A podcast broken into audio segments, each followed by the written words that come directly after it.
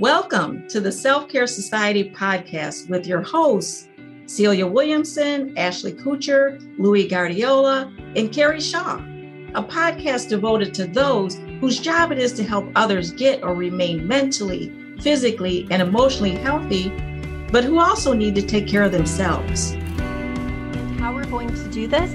By first showing you the filtered, pretty version of success, and then the real struggles, real work, and raw grit it took to get there, how they took care of themselves and also achieved their goals while doing it. Together, we will work with you to improve and maintain your internal health and growth while helping you achieve your external goals and your next professional achievement in life.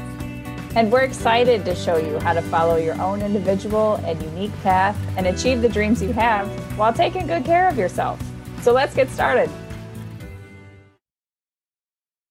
Welcome to the Self Care Society podcast. I'm Dr. Celia Williamson. And in this episode, I really want to talk about letting go um, as a means to self care.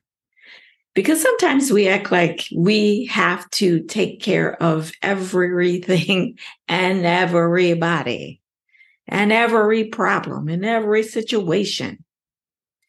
We have to control it because we have to fix it. And I'm here to say that there's also value in letting things go. Right. So I want to read this, this poem. It says, letting go does not mean to stop caring. Do you understand that? It means that I can't do it for someone else. And if you think about it, have think about how hard it was for you to change, whatever it was. Maybe you quit smoking. Maybe you lost weight. Maybe you tried to quit smoking. Maybe you tried to lose weight. Whatever it is, maybe you went through a, a divorce and you had to let go. Change is hard for you. So now it's nearly impossible to change somebody else. So it doesn't mean to stop caring. It means I can't do it for somebody else. Letting go is not to cut myself off. It's the realization that I can't control another. Letting go is not to enable, but to allow learning from natural consequences. Letting go is to admit powerlessness, which means the outcome is not in my hands. Letting go is not to try to change or blame another person. It's to make the most of myself.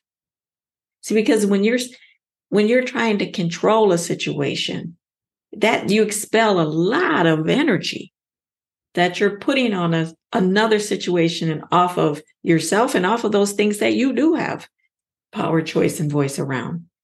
Letting go is not to care for, but to care about. You see the difference? Letting go is not to fix, but to be supportive. It's not to judge, but to allow another to be a human being. Letting go is not to be in the middle, arranging the outcome, but to allow others to affect their own destinies. See, when you control, you other people can't learn the lessons they need to learn. If somebody is in a friend group and they continually speak out inappropriately and you and you keep running behind them in the friend group, oh well they don't mean that. They don't really mean that. Allow natural consequences. If they are saying or doing something inappropriate, let those other people check them. That's how they grow. That's how they learn. That's how they experience and and take in the lessons that life has to teach them. But if you're always there controlling the situation, they can't learn the lessons that they need to learn. So letting go is not to be in the middle arranging the outcome, but to allow others to affect their own destinies. Letting go is not to be protective. It's to permit the other person to face reality. Letting go is not to deny, but to accept. Letting go is not to nag or scold or argue, but instead to search out your own shortcomings and correct them. Letting go is not to adjust everything to my own desires, however, but to take each day as it comes and cherish myself in it. Letting go is not to criticize and regulate anybody, but to try to become what I dream I can be. See, putting the focus back on myself. Letting go is not to regret the past, but to grow and live for the future. Some of us have to let go of the past. We cannot go back and change the past. We can't control a lot of the future. We can live for today. Letting go is, is to fear less and live more. So, you know, some of us need to let go of some of the things we never had control of in the beginning. And we're never going to have control of. And sometimes we need to allow those lessons to be taught in other people, right? So let go. Sometimes we have that list, you know, that bucket list.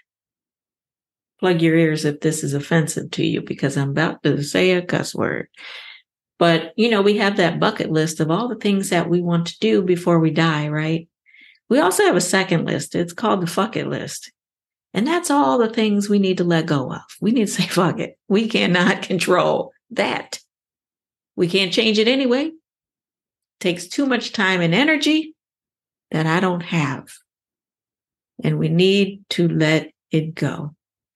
Perhaps be supportive, but and not blame, but to allow those natural consequences uh, or outcomes to occur. So that's the lesson for today. What is it that you need to let go of? Because letting go is a part of deep self care. Thank you. That concludes this week's episode. And remember, it's not selfish, it's self care.